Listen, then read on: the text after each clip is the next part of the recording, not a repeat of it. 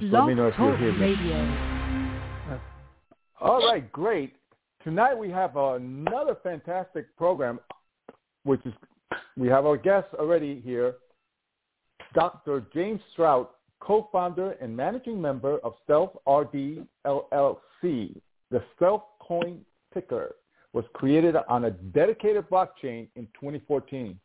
He'll be here in a couple minutes. Um, as a matter of fact, it's going to be, and we have Mark. How are you? Welcome I am back. fine, sir. How are you? Good, good, good, good. It definitely is exciting tonight. Uh, we have a, a, lot to cover. We'll do a little monologue right now. Um, the current economic situation, the, the, market has been taking a hit this week. Uh, the inflation, uh, food prices are just going through the roof.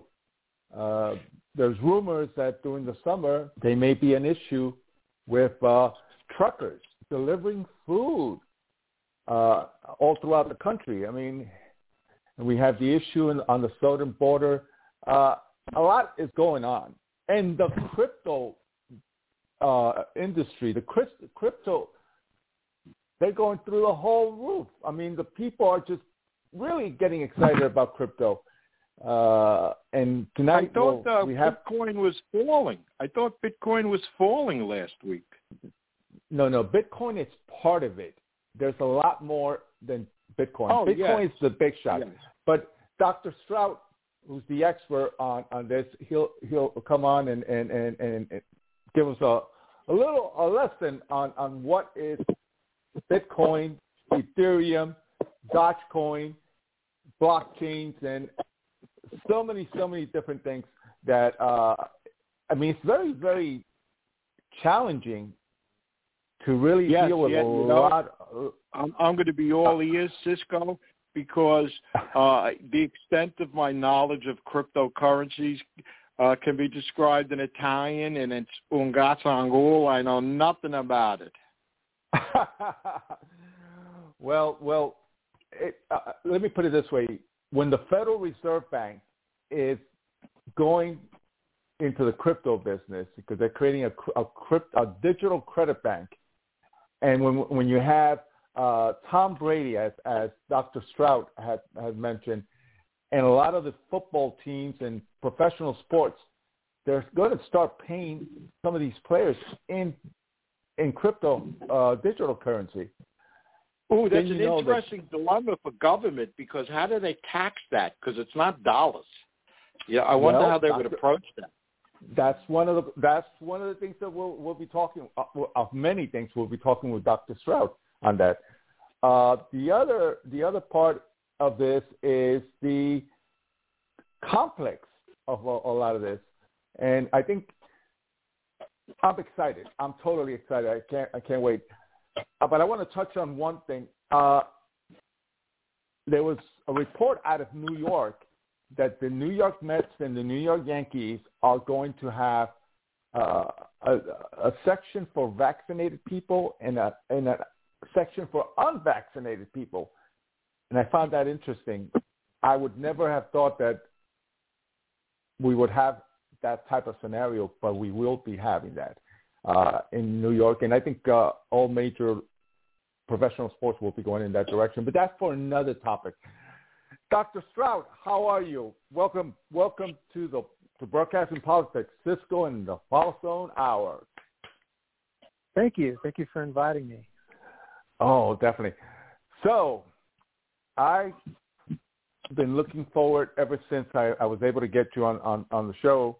Uh, briefly, how did you get involved in in in, uh, in the crypto IPO crypto industry? Okay. Well, uh, yeah. I mean, this actually goes back a long way since uh, you touched on. Seems like you touched on politics a little bit there. It's interesting. In 2008, you touched on the economics too. In 2008, if you remember, everything crashed, uh, the the markets crashed, the stock markets, and uh, at that at that point in time, you know, I was like everybody else. I wanted to know who you know who was who was responsible for this thing, and uh, so I got into into po- politics, just you know, mm. reading politics like a lot of people, and uh, one t- one news story they had one time was somebody uh, claimed to have gotten a hold of Mitt Romney's tax records and they wanted a million Bitcoin uh, to keep them to release those tax records. And that's the first time I'd heard of Bitcoin. Uh, and so I I didn't investigate it because all I knew back then was you know um, maybe it was I, they didn't say it was a cryptocurrency or anything. They just said it was Bitcoin. I thought it was Farmville points or something. Like I didn't really know what it was then about a then a couple of years later, I heard about it again, and I but I remember that the, the price they mentioned at that time was a dollar.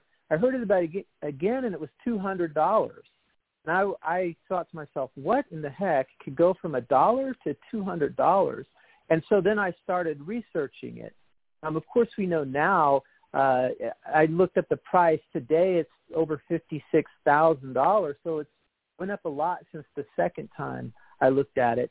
Um, and but at that point, um, you know, I decided I was going to try to buy bitcoins, and there was a hang up at my bank. By the time I could get my hands on a bitcoin, um, I tried to start buying at four hundred dollars. It went up to eight hundred and sixty-six dollars, but I managed to buy a couple of them. Um, and of course, like any anybody else, you know, as soon as you get your hand on a cryptocurrency or a stock or anything, you're a trader.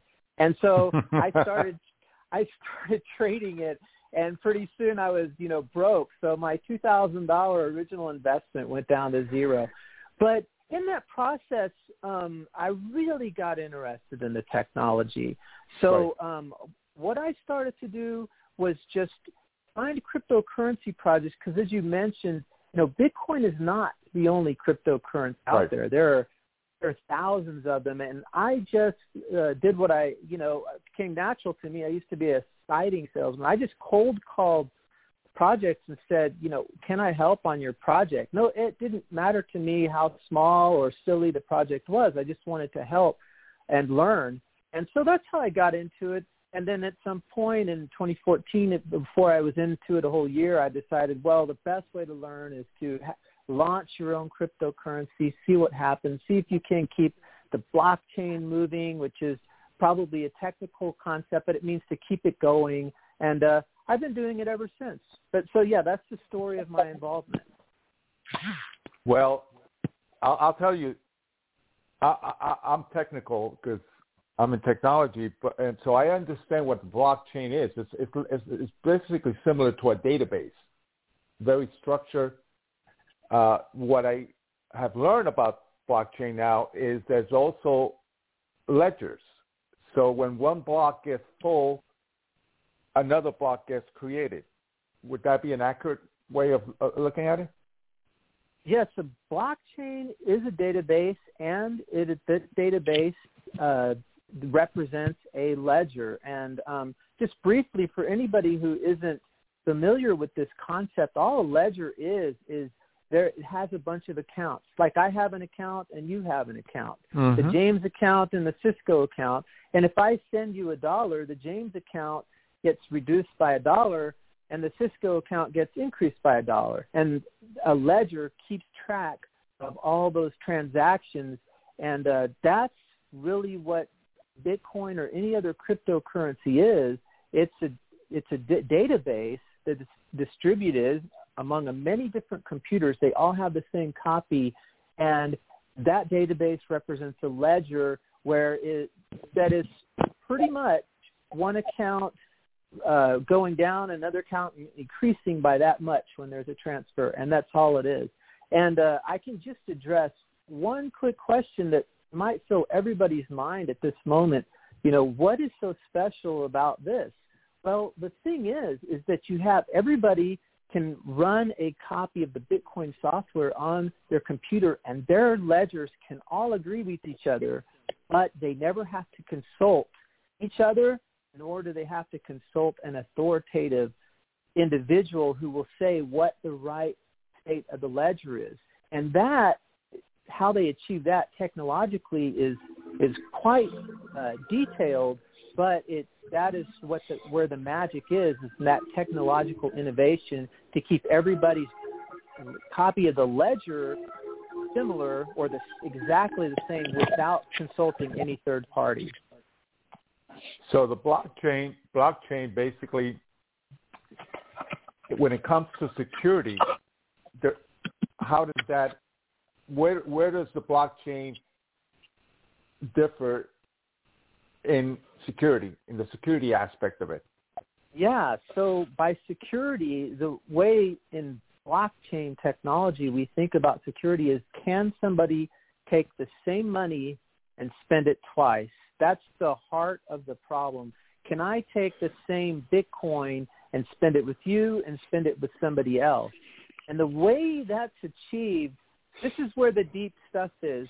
Um, the way that's achieved, if I can try to explain it briefly, is that there are uh, miners out there. That's what they're called, miners, whose computers are doing work, but they're doing work in a provable way. Like they can burn, you know, 10 pounds of coal worth of electricity and and you can prove that um, cryptographically. It can be proven mathematically that they burnt that much energy. And here's the kicker: whoever burns the most energy is the Oh. person who's who you uh, take their word for the state of the ledger for that particular block. Which a block it may sound complicated. All it is is it's just a set of transactions. You know, there's there's a bunch of transactions in this block, and there's about the same amount of transactions in this block, and each block follows the other. And so people go into a competition, miners across the world, see who can burn the most electricity, literally, and then um, whoever burnt the most and got the best results gets to choose that block. And the thing is, um, they're, they get a reward for that block. Right now, I think the war, reward is six and a half bitcoins, and that's actually quite a lot of money. Six and a half times fifty-six thousand. I can't do the math in my head, but it's it's close to four hundred thousand dollars. Yep. Yep. And they they get that money, um, and for that block, so they're invested in it. So they want to have they want to represent the blockchain with the greatest amount of fidelity so that their bitcoins are worth the most amount of money. They don't want to undercut their own investment. Their investment is in the equipment and the energy. So here you have this race. Who can burn the most energy for this amount of time or prove that they burn the most? They get the reward. And the thing is, is in order to have a more uh, a, be- a, a word that people will take more uh, with more fidelity, you know, you have to burn more energy. So you have to make a greater investment than the next guy. So this, it, it's really simple conceptually. You're just burning electricity, but it's a, it's a very deep um, technological advance. Even has a fancy name called um, the a solution to the Byzantine generals problem, which is a mathematical problem. That's kind of going off into the weeds a little bit, but this concept of who can burn the most energy and we take their word for the state of the ledger, it's simple conceptually, but it's a, it's an incredible technological advance that has made cryptocurrencies possible. So for the average average individual who wants to invest, as I've mentioned to quite a few of my listeners, uh, that they want to invest, let's say, a dollar or two dollars. Like someone invested in Doge, Dogecoin in the beginning, a couple of bucks, and now it's up to what, five hundred, six hundred dollars? Dogecoin um, is at 60 cents today, around there. It's bouncing around 60 cents. Oh, uh, what would those two hundred dollars? What two dollars be worth? Oh, wow, I don't know. Probably six or seven hundred dollars, depending on when you bought those. Yeah. Right. So for the average individual, individual who, who, who wants to just go into the crypto, but what would be the process? Well, um, Yeah, so this depends on your country, strangely enough. In the United States, our options are limited because we have so many uh, banking and financial laws. But there are plenty of options. Probably the easiest way is to set up an account at Coinbase, which I probably people have heard of that because they recently had a public offering of their stocks. Right. Or another company called Gemini. Um, and also you can do it through a company called Bittrex, through an exchange called Bittrex. And um, with Gemini and and uh, Coinbase, you can link it to your bank account very much like PayPal. So you, if anybody's used PayPal, you know, hey, your account's a link to it, and you can spend from your bank account. Well, at these exchanges, you can spend from your bank account to buy cryptocurrency. At Bittrex, it's almost the same thing, but you just need a debit card, and you can use your debit card to buy cryptocurrency. And at Gemini and Coinbase, they have a different sets of cryptocurrencies that they offer. Everybody offers Bitcoin. Everybody offers Ethereum. But then after that, it starts to diverge. For example, you know, Gemini might have, um, I think they just added Dodge, and Coinbase might have Chainlink, you know, and so there's different offerings after that, and and Bittrex has a ton. You know, I can't even I can't even pretend to to list all of Bittrex's offerings, but that's basically how you do it, how you get your first cryptocurrency. Yeah, because I went I went through Coinbase and then from Coinbase, and you get create. Then you create. Uh, you buy the, the. I bought some Ethereum, and then from there, mm-hmm. I went through uh, for stocks, basically w- w- using a smart contract. Which I wanted to ask you, a smart contract. How would you describe what a smart contract is? A smart contract is basically programmable money. Um, and so what you can do uh, is, so basically, uh, it's kind of interesting uh, as far as Ethereum goes. Like if you can imagine some scenario where you could automatically transfer money somewhere or money could get mm-hmm. automatically transferred to you or you can run a computer program to do these transfers, you can actually do that with a smart contract. So, for example, uh, this is just off the wall, just an example, but you can think of anything. Say you and I had a had a bet. You know, Dodge would break a dollar by the end of the month. You know, something like that. Um, one Doge coin is more than one dollar. We could put that bet on a smart contract, and from there, the smart contract could pay the winner at the end of the month, and the other and the other individual uh, would not would not have any say over how that was executed because it was already encoded into the smart contract. And don't think that it's just betting; it's pretty much anything you can imagine. And some of the uh, amazing applications that they've had have been um, uh, what I thought was the first killer app of smart contracts was the uh, ICO. You could put coins up for sale and people could come buy them from your coin sale right on on the uh, on on Ethereum, and it would mediate everything. You didn't need any sort of um, escrow agent or anything like that. That's one example. Today they have decentralized exchanges. These are quite amazing. They manage a smart contract, a computer program that is not controlled by anybody, that's on one of these distributed systems called Ethereum can handle all of the market making. So the order book can be stacked close to the spot price. The the orders can um, you know on both the buy side and the sell side be nicely distributed so that nobody can take advantage of slippage. What slippage is when you buy some coins and the price goes up, or you sell some coins and the price goes down. And there's ways to game that on a on a on you know markets that are not properly managed.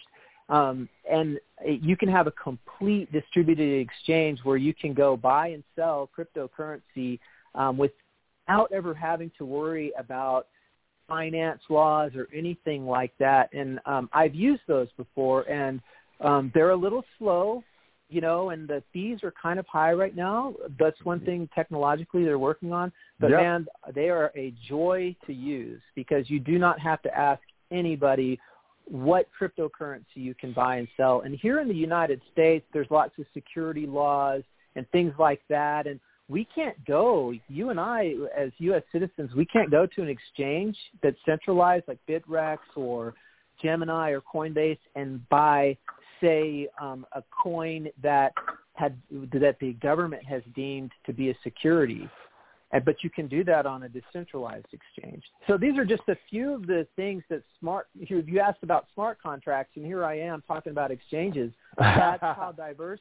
That's how diverse they are. You can code a complete exchange on a smart contract, and anything from there. And the uses people are making now are blowing me away. I mean, I've followed this technology since its inception, really, and now I'm not I, I used I they're they're done surprising me because you, they can come up with something that's even cooler, and I'm not surprised they can come up with something so cool.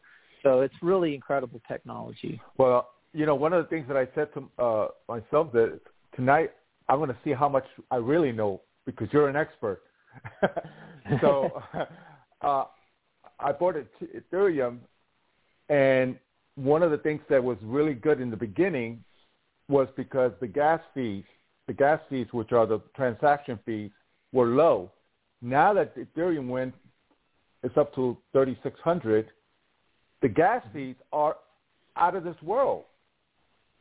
Yeah. And and the difference, the reason I went for Ethereum was because it was decentralized instead of centralized like Bitcoin and like others.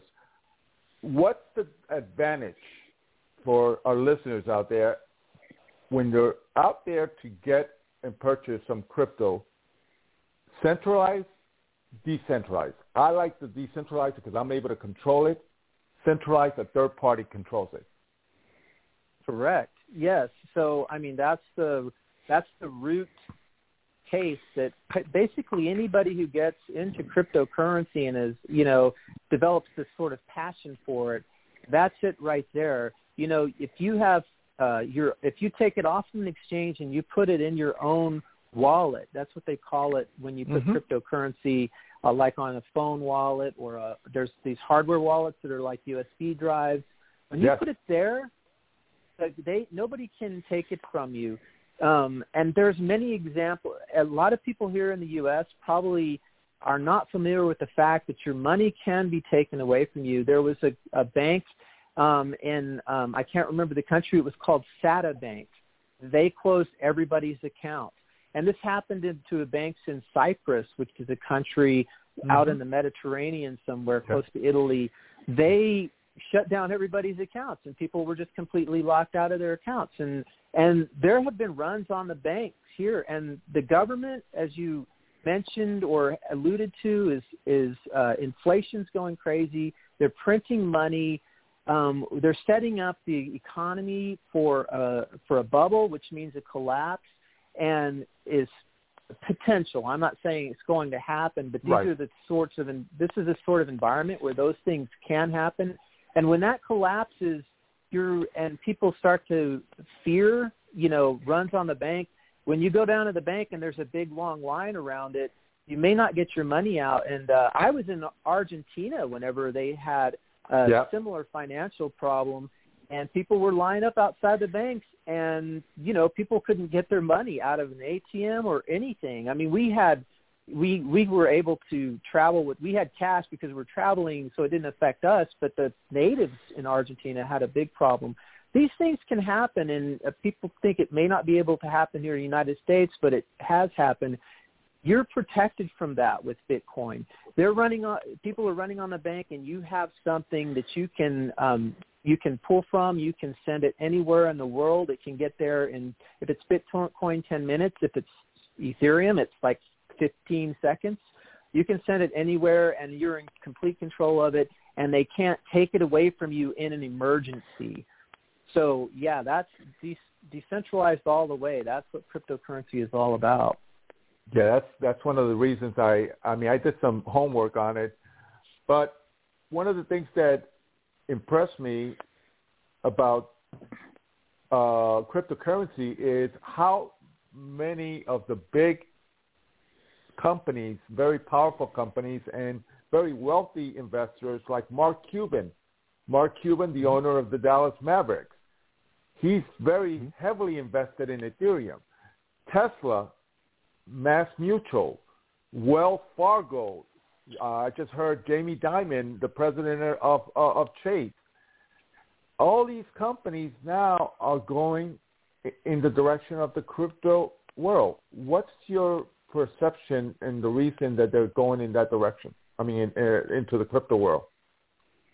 Sure. I mean, these guys, um, you know, they're they're heavily invested across many assets. So if I had to read their minds and understand their motivation, they're only what their motivation is looking at the bottom line of their own holdings and for their shareholders. And if they can buy an asset which they believe will appreciate in price, they kick all philosophy uh, to the side. They just buy that asset if if they can make a case for it uh, in terms of profit, future profit. So I think that's their main motivation. Even Elon Musk, you know, he does have mm-hmm. a, quite a personality on social media. He's a, was the richest guy for a while there. I don't know if his stocks dropped and now he's not, but um, he uh, he he's buying it just for the same reasons that anybody else who has a pure profit motive is buying it. He just wants to see that asset go up. And so, um, I mean, if there's ever you know, a lot of people say, well, if if the cab driver is talking to you about something, it's time to sell. But I think if these guys are buying, you know, it it might be it might be worth looking into because they're they're going to uh, they're going to buy it at a time where when they can uh, anticipate a profit in the future. Yeah, I, I think I think uh, the fact that uh, professional teams now are starting to pay some of their players in, in, in, in crypto, I think that's another aspect. I mean, we're heading uh, we're heading towards a cashless society eventually, mm-hmm. and it's it will be a digital currency world. And Bitcoin, I mean, crypto would be will be a huge part of it. W- would you think that that that's the, that would be the case? At the very, we're seeing the beginnings of it. Um, what I the believe the way I believe the technology will evolve is soon we will be transacting with cryptocurrencies, even decentralized ones, on a daily basis, and not really realize that we're doing that. For example, we use the internet all of the time. Um, maybe when well, certainly anytime we go and we make a credit card purchase, purchase, even if it's at the store with our credit card, that goes over the internet every time so we use the like in the old days people were wondering well you just use internet for email well now we use it and we don't even realize it maybe we go up and we put our key card on our gate you know if you live in a gated community and mm-hmm. that checks your the validity of your key card over the internet. So things you know things like that it's ubiquitous. We use the internet all of the time in our cars you know for navigation. And so pretty soon I think cryptocurrency is going to be like that where we're settling transactions and there's a cryptocurrency that is perfectly designed for that. And that's the settlement layer for the for our transactions even if we're doing transactions denominated in in dollars or euros or some other fiat currency. So that's the that's how I see the future playing out. We use it and we don't realize it. Well China China became the first country to actually convert a lot of their their yuan, which is their currency, into di- digital uh, into crypto, into di- digital currency. That that that's a landmark that um, I think a lot of countries are going to follow. Sure. Um, yeah. I mean, I need to. I have not. I do not know how they're they've implemented that. I can guarantee you it's not going to be uh, decentralized. So the question is, you know, going back to your uh, your assertion that decentralized was was preferable. Um, yeah, I would rather hold a cryptocurrency that is decentralized rather than one that's uh, issued by a central government. But um, I think it's it's quite interesting that they've done that, and I do think it it is a good you know, um, forecast for how cryptocurrencies in in general are going to do. And I think the U.S. is probably going to have a, a, a cryptocurrency or you know a a digital dollar somehow. Uh, but I would be interested to see how they implemented that. And this might be a good asset to hold. I mean, it would just be like holding cash. You know, if if you expect the market conditions where you have a bunch of cryptocurrency, maybe you need to divest out and you want to hold some dollars and maybe you, you would feel comfortable holding that. But to me, that would be just the same as a bank account and the government maybe knows whose dollars are whose and could freeze dollars. You know, you, you as somebody who's a little bit more, um, I would say, libertarian minded. You know, um, that that doesn't appeal to me as much. I like the decentralized thing, but I think it is. I think it does. Um, bode well for the future of cryptocurrencies. You know, Dr. Stroud, I, I, I, I'm a libertarian myself, and I totally knew that when I got you on the program, I had a feeling you were a libertarian. well, I, I, you're you're got you are in Austin, right? Yeah. Yeah. Uh huh. Okay. Yeah. Yeah. I recognize the phone number. So yeah, I'm from Austin. We have a certain uh, people who have been in Austin have that certain uh, outlook that we share. So I understand exactly where you're coming from. yeah, but excuse but me, gentlemen. Gentlemen, excuse me. There are no yes. libertarians anymore. We're all Marxists. okay. all right. Okay. The thing that you were concerned about the government in regards to digital currency. Uh, do you have a you have a question for um, for Dr. Stroud? No, as, no, uh, I have to uh, embarrassingly admit I'm um, very ignorant of the cryptocurrency uh, scene. Uh, I, I know one of my sons has been playing the Bitcoin pretty good, and he's doing well down in Florida. Okay, that's good. That's good. Yeah, yeah, yeah. Uh, but uh yeah, I had you know there is one question. What was that cryptocurrency that he said was 60 cents. That's that which was, one was that, sir? Go go ahead. Oh yeah, sure. That was Dodge D O G E. Okay, I want to write that and down. Yeah, because yeah. uh, my wife mean, is in financial services. Wait, it's just called Doge. Oh, okay. Yeah, Dodge Dogecoin, but um, you you reference it by uh, the ticker, and the ticker is D O G E. You know what? You know what? Yeah. And and again, as okay, I mentioned in, in the beginning, as I mentioned in the beginning, Dr. Stroud, if you put a dollar or two dollars, you have about six hundred to seven hundred dollars right now. Yeah, yeah, it's it's quite amazing. Um, yeah, it is. It's unbelievable.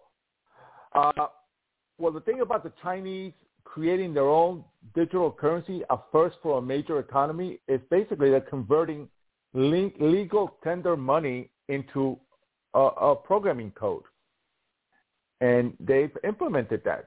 So I think one of the reasons they did, it, again, they're a very centralized government, and they'll they want to they want to eliminate cash. They want to eliminate the, yeah. the the black market, underground market, and now they're doing it.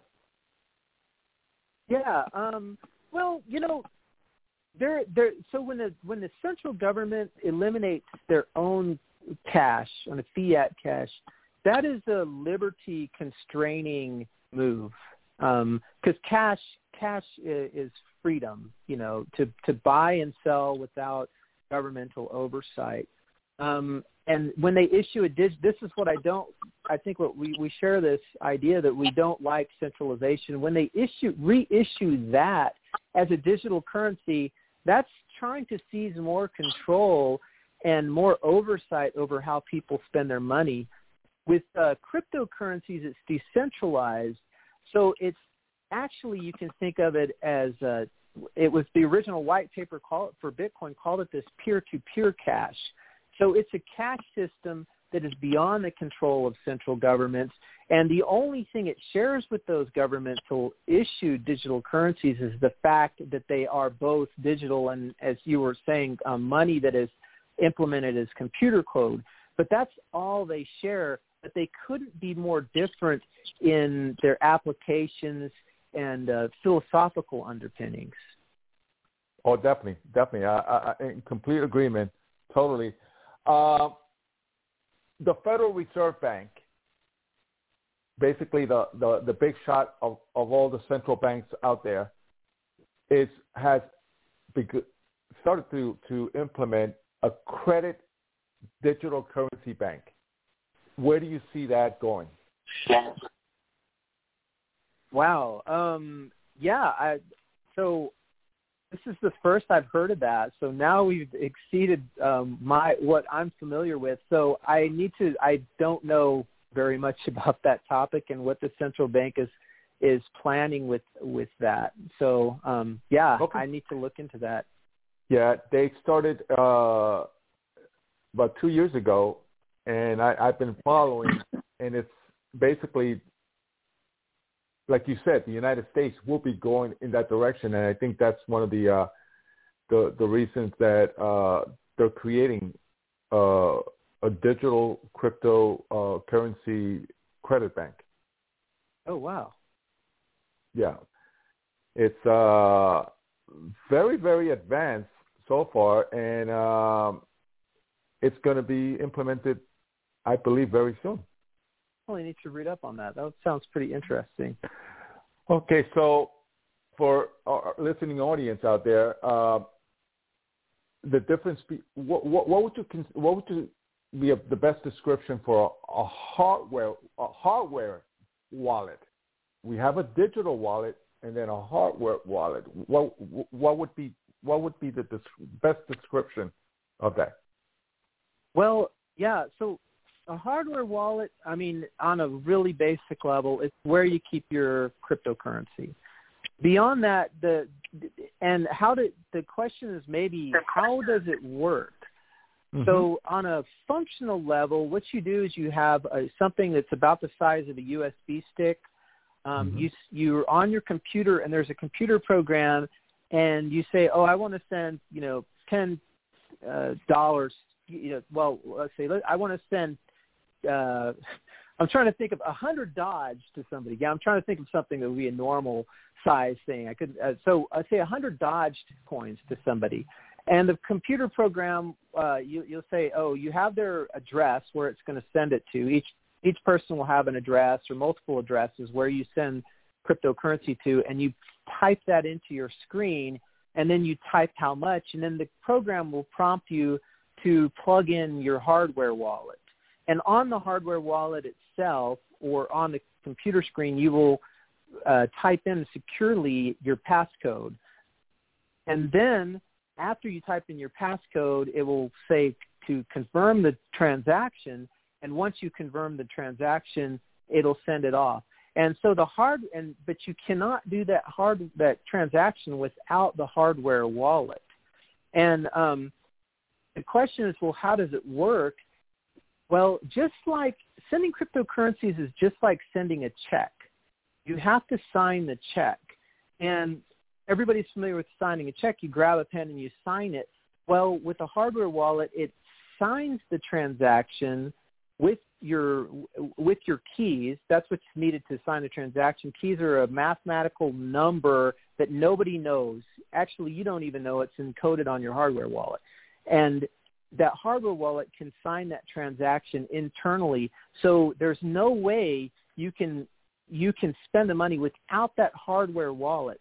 And we actually use this technology, even if you've never used cryptocurrencies, you actually use this signing the signature technology every single day when you have a, when you put your credit card in and you either tap it or you put the chip in um, if you slide it, you're not using this technology, but it's the chip on your credit card that signs a transaction whenever you want to spend a credit card. So they took that technology, just put it into a hardware wallet for cryptocurrencies, and that's how a hardware wallet works.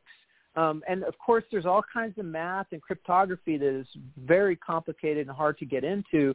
But that's the basic idea from you know the physical device, how you use it, and the basic type of technology that's working underneath the hood. Right, right. And and then when it comes to uh, having an encryption key, mm-hmm. the encryption yeah, key, but, as I mentioned, I've mentioned in in previous programs, uh, the encryption key. A lot of folks out there, there's been cases where they forgot the encryption key and they, and they cannot access their cryptocurrency. Yes. So this is the one part where people uh, sometimes they they don't feel comfortable with cryptocurrency because it's unique to our experience. Usually, the the the the upside of having a bank is they you know they can handle it for you. You you forget something, your credit, your bank account number, your password, or something, you can go in, so show some ID, you can get access to your funds. Cryptocurrency, it every bit of it uh, falls on the individual. So yeah. what what typically happens is somebody buys some Dogecoin in 2014 on a lark, you know, and then they put it in their wallet and then they write it down on a receipt and they put the receipt in a drawer and then one day they clean their drawer out and they throw the receipt with the password for their wallet.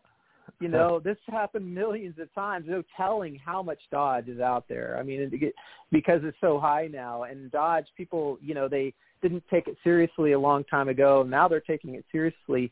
Um, and uh, you know, you can go on Twitter today and see probably two or three. If you were to thumb through the thing, I saw at least one story today on on the one one some person tweeting how they lost their Dodge wallet.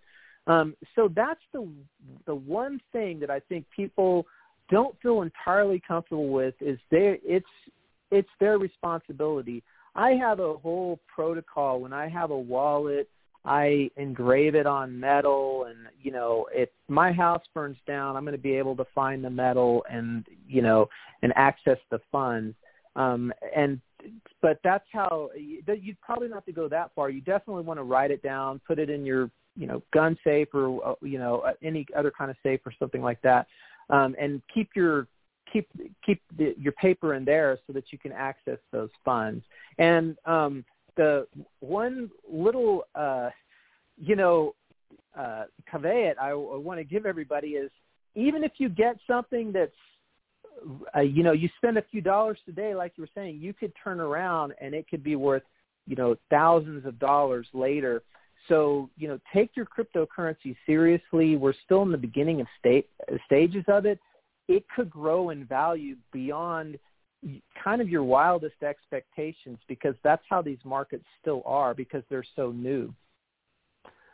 Definitely. Uh, 254 654, do you have a question for Dr. Stroud?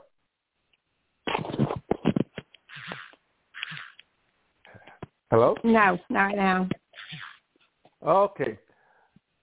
So as we go on to technology, the crypto industry, where do you see cryptocurrency reaching the masses? You know, I mean, starting to grow, but still, it's not really well known unless someone tells you. It's not advertised. Yeah. There's no. I don't see the advertisement when it comes to crypto uh, investing out there like you do with stocks. Sure. I mean, because there's really no money to advertise it with. I mean, the the it, in fact, if you see an advertisement for a crypto, um, you know, don't buy it. The real crypto uh, is it's grass. It's really grassroots. It's the only way it can exist is is organic. It, it's guys like me. Obviously, my crypto is not as as um, you know, popular as others, but it still works. I mean, it works great. Uh, but you know, it, somebody starts it. Somebody has a vision for the technology. They feature technological features they want in their cryptocurrency. They work on it. They launch it. People mine it. You know, fairly. My computer works. Your computer works. I get some. You get some. It gets distributed that way. This is exactly how Dodge did it. Um, and uh, and they, they Dodge never ever had a marketing budget. The guy who invented Dodge thought he was doing great to buy used like Toyota Tercel or something. No, it was a Honda Civic, but it was a little bit step up from the Tercel. But um, but that's that's what he did with the money, and it was used. And he's he. I mean, if he kept the money for that Honda Civic, I mean, he would probably be a billionaire right now. But uh, but they, there was never any money to advertise Dodge. And Dodge, the only way it gets advertised, the reason so many people know about it was the genius idea of making it a meme. You know, guys like Elon Musk can latch onto it. It's something right. they can remember. That dog that is the the uh, mascot of the coin. But there was never a marketing budget, and it completely grew organically. People mined it. It came into existence. Um, you know, fairly and it got distributed fairly and now it's you know the same I guess it's people who are in were into the meme stocks are now doing the meme coins and it's going up in value for that reason and it's a genuinely useful cryptocurrency. So um yeah, I don't any I don't think it will ever be the case that anybody will take a cryptocurrency seriously that is being advertised. Okay. Um, and that's just the nature of it. Fantastic. Now, can we go and, and discuss your company, the, the, the Stealth Coin Ticker that was sure. created in 2014? Uh, you're, you're indicating that it currently trades on multiple inter- international exchanges. So it's not trading on on, on the uh, stock uh, Nasdaq or the New York Stock Exchange. Right. Um, I mentioned three exchanges. We're on one of those. It's uh, Bittrex. Oh, the Bittrex. And that's our that's our biggest exchange. Um, and uh, yeah, I launched it in 2014. Uh, I I what soon after I got into cryptocurrency, and I still believe this to this day. I I thought to myself, people are one one day are going to realize the value of privacy. So Bitcoin is semi-private. If anybody can figure out which address is yours, they can see how much Bitcoin you're receiving and how much you're sending. And there's companies that do analysis on blockchains, which is that ledger. Um, yes, they can yes. do analysis and they can piece together who's sending who what. Um, and the government pays for these services. Um, and so this is what it's evolved to if you don't have privacy, but there are technologies to make cryptocurrencies private. And so I wanted to launch a coin that was going to be a private coin, um, and that I just wanted to use a private coin, so I thought I could do it and we launched in 2014 and um yeah it was mined out fairly and uh i was i developed it and i've just it's been a kind of a pet project of mine. It's like you know what i do in my spare time and um and i go and work on it and then what we did is uh, a, another guy wanted to be involved and we wanted to uh you know put a little bit of our own money into it in order to to do things like you know uh create a, a wallet that goes on your phone, so you can down download the StealthSend wallet for iOS and Android. It's just a place to hold your your coins. You still have to go to Bittrex and buy them. You're not buying them from me, but we wanted just a way to manage that uh, the, the finances of that between the two of us, and so we set up a company, Stealth R and D. So that's the nature of the company to do accounting with, so that we, you know, in case if uh, in, in case if anything happens to one or the other, there's a legal way to to get everybody's money back if we have a pool of money we're just working from day to day. But that's the whole nature of the company. But I spend um, just a ton of time writing code on that and uh, recently, um, and we're about to go. We're we're live on the chain with the code changes, but the code changes haven't gone into effect yet. But the, the block, we're going to have five second. We're going from one minute blocks down to five second blocks. So you can send somebody coins that they can spend, and it, they can spend them in five seconds after you send them. That's on the order of a credit. You know how long it takes you to put your credit card into the reader and and it, to say that it's approved. Um, and then also we're gonna we have uh, coming up shortly after on the little schedule we, we have on the uh, the code has a schedule. That then we'll go into uh, feeless transactions where you don't even pay a fee. So if I take and send you one stealth, I'm only out one stealth, and you get one stealth, and nobody and uh, I don't have to pay a fee on that transaction. Typically, the sender has to pay a fee on every transaction Um, with feeless transactions, you don't have to do that. So these are the kinds of things that I'm implementing on Stealth, and we just want it to be the most practical um, cryptocurrency that is private, and it's just like Dodge, except instead of buying a Toyota Tercel, well, a Honda Civic, I'm uh, I'm just sticking with it and um, trying to make the coin better and better every year, and I think it's getting a lot better. But that's the story of Stealth. So what what is what is uh, Stealth Coin going for? Uh, I I have to look. I think it's like 19 cents these 19, days. 19 cents. Okay. And Yeah. then the, and then the gas the gas fee, which is the transaction fee, because your your blockchain really processes things really fast, the price goes down, right? Yeah. So right now, for a transaction, it's it's uh, two tenths of a cent to send something, um, and that's pretty much a function of the low price and everything. But in um, in about, I think it's uh, two like two and a half, maybe three weeks when feeless transactions kick in, it will cost you nothing to send send one. So, and that's going to be the standard. So there will never, like you were mentioning, Ethereum had low gas fees, Yes. and now it's what has happened is all these big chains. Just, I would love to address this.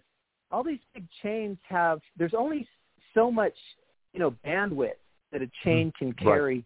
And and what happens if you notice the transaction fees, they balance out. When Bitcoin has thirty dollar transaction fees, which is crazy to send something, right?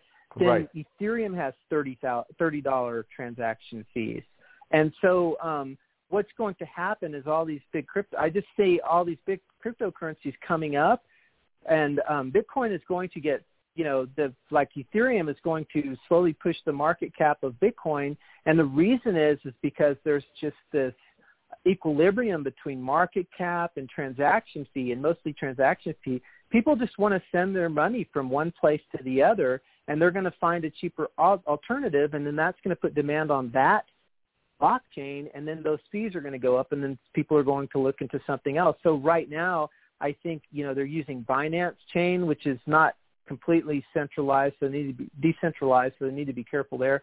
And now another cryptocurrency like uh, called Sol, Solana, is starting to get a lot of use.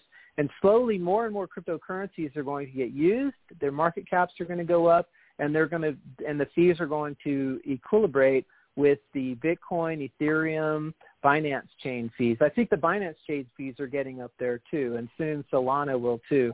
Oh, Um. But there are there are a few cryptocurrencies that want to address this. Um, one of them is Nano. It has it is uh, right now probably the uh, one of the very few cryptocurrencies that will always have zero fees, and it gets there instantly. It was uh, it takes everything that Bitcoin was supposed to be and pushes it to the absolute limit.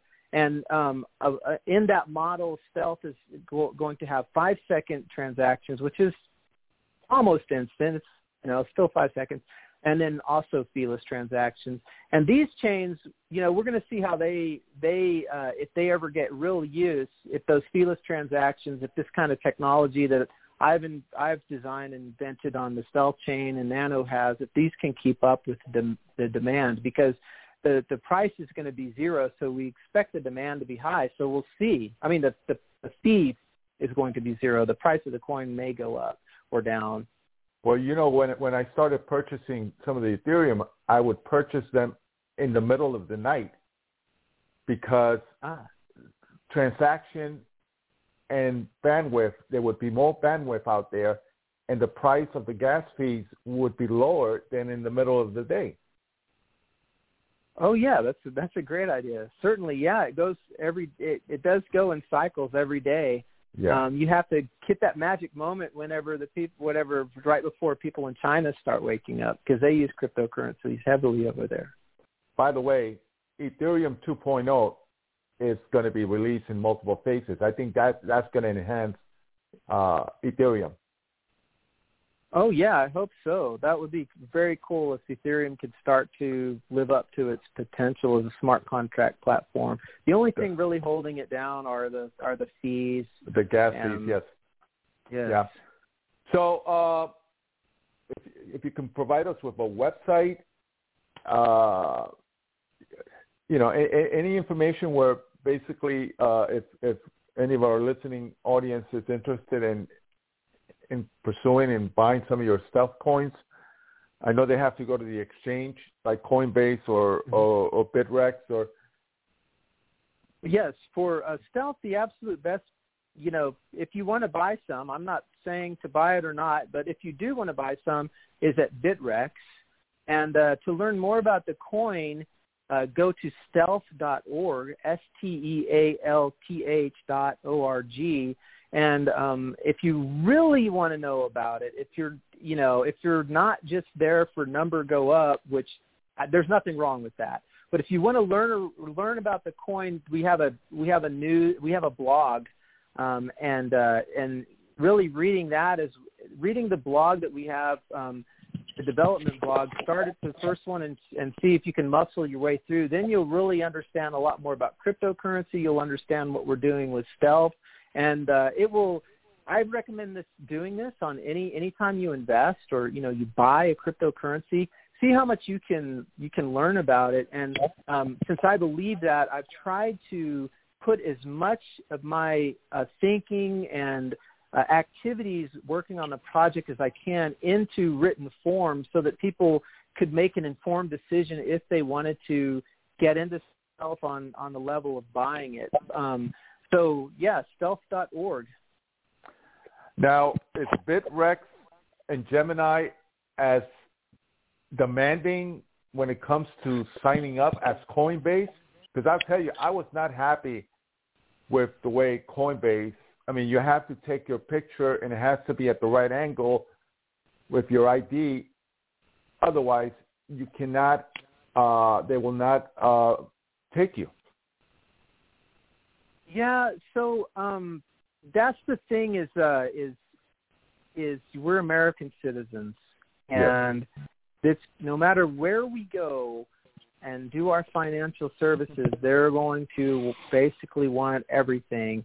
That's called KYC, and um, the government, every government, state government has deemed cryptocurrency uh, exchanges to be in the financial services sector, and so they have to do their KYC. So, yeah, they're all gonna they're all gonna be terrible like that. Um, in my experience, Coinbase is the worst. Gemini is super friendly uh, by comparison, but still a hassle. Um, I did Kraken. It was pretty good, but I'm in Washington State, so uh, it's tough for. I can't use them right now because of Washington State's laws.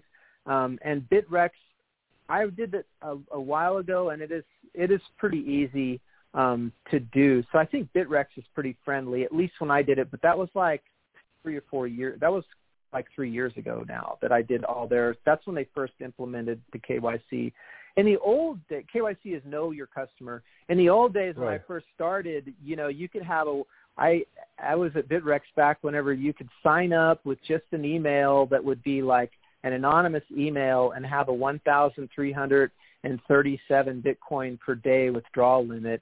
Um, but now I don't know what I'm down to on my withdrawal limit, and I've done the full KYC. So you know, that's just how it is in the United States.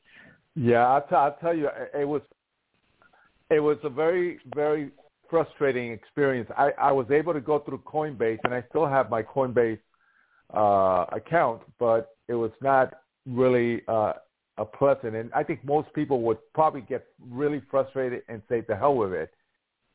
So that's uh, well, Dr. Stroud, I really enjoyed, and I believe everyone that has been listening has been really paying attention. Uh, in summarizing our interview tonight, what would be your best recommendation for future crypto owners or investors? Uh, yeah, go ahead, um, learn as much as you can about them, and if you feel good about the team and the goals of the project and the um, progress they've made, then then that that's only the, that's when you invest. Don't go chasing a pump. You know, if it's going up and up and up, don't buy it for fear of missing out. That's called FOMO. Learn and learn as much as you can, and then put your money where your knowledge is. And and the good thing today is that with crypto you can invest a dollar, five dollars, ten dollars, and have them. Yes. So, thank you very much, Dr. Stroud. Please come back, and we look forward to um, the very best for you and your company. You're welcome. It was my pleasure. Thank you. All right. Have a good night. Next week we have another guest. Fantastic, uh, and exciting, right, Mark? Yes, we have. We'll have Mr. Hirsh Singh running in the GOP New Jersey Senate primary against uh, Jack C. Uh, who I, I I have a motto: Jack C is Jack S. But, but uh, I wanted to thank I wanted to thank Students for a Better Future, our yes. uh, benefactor. Yes. You are the you are the one that that knows how to say that better than anyone. All right, we'll see each other. We'll see each other next week, and hopefully the cryptocurrency educational night uh, has been beneficial for everyone. God bless, and uh, God bless America. Good night. Good night.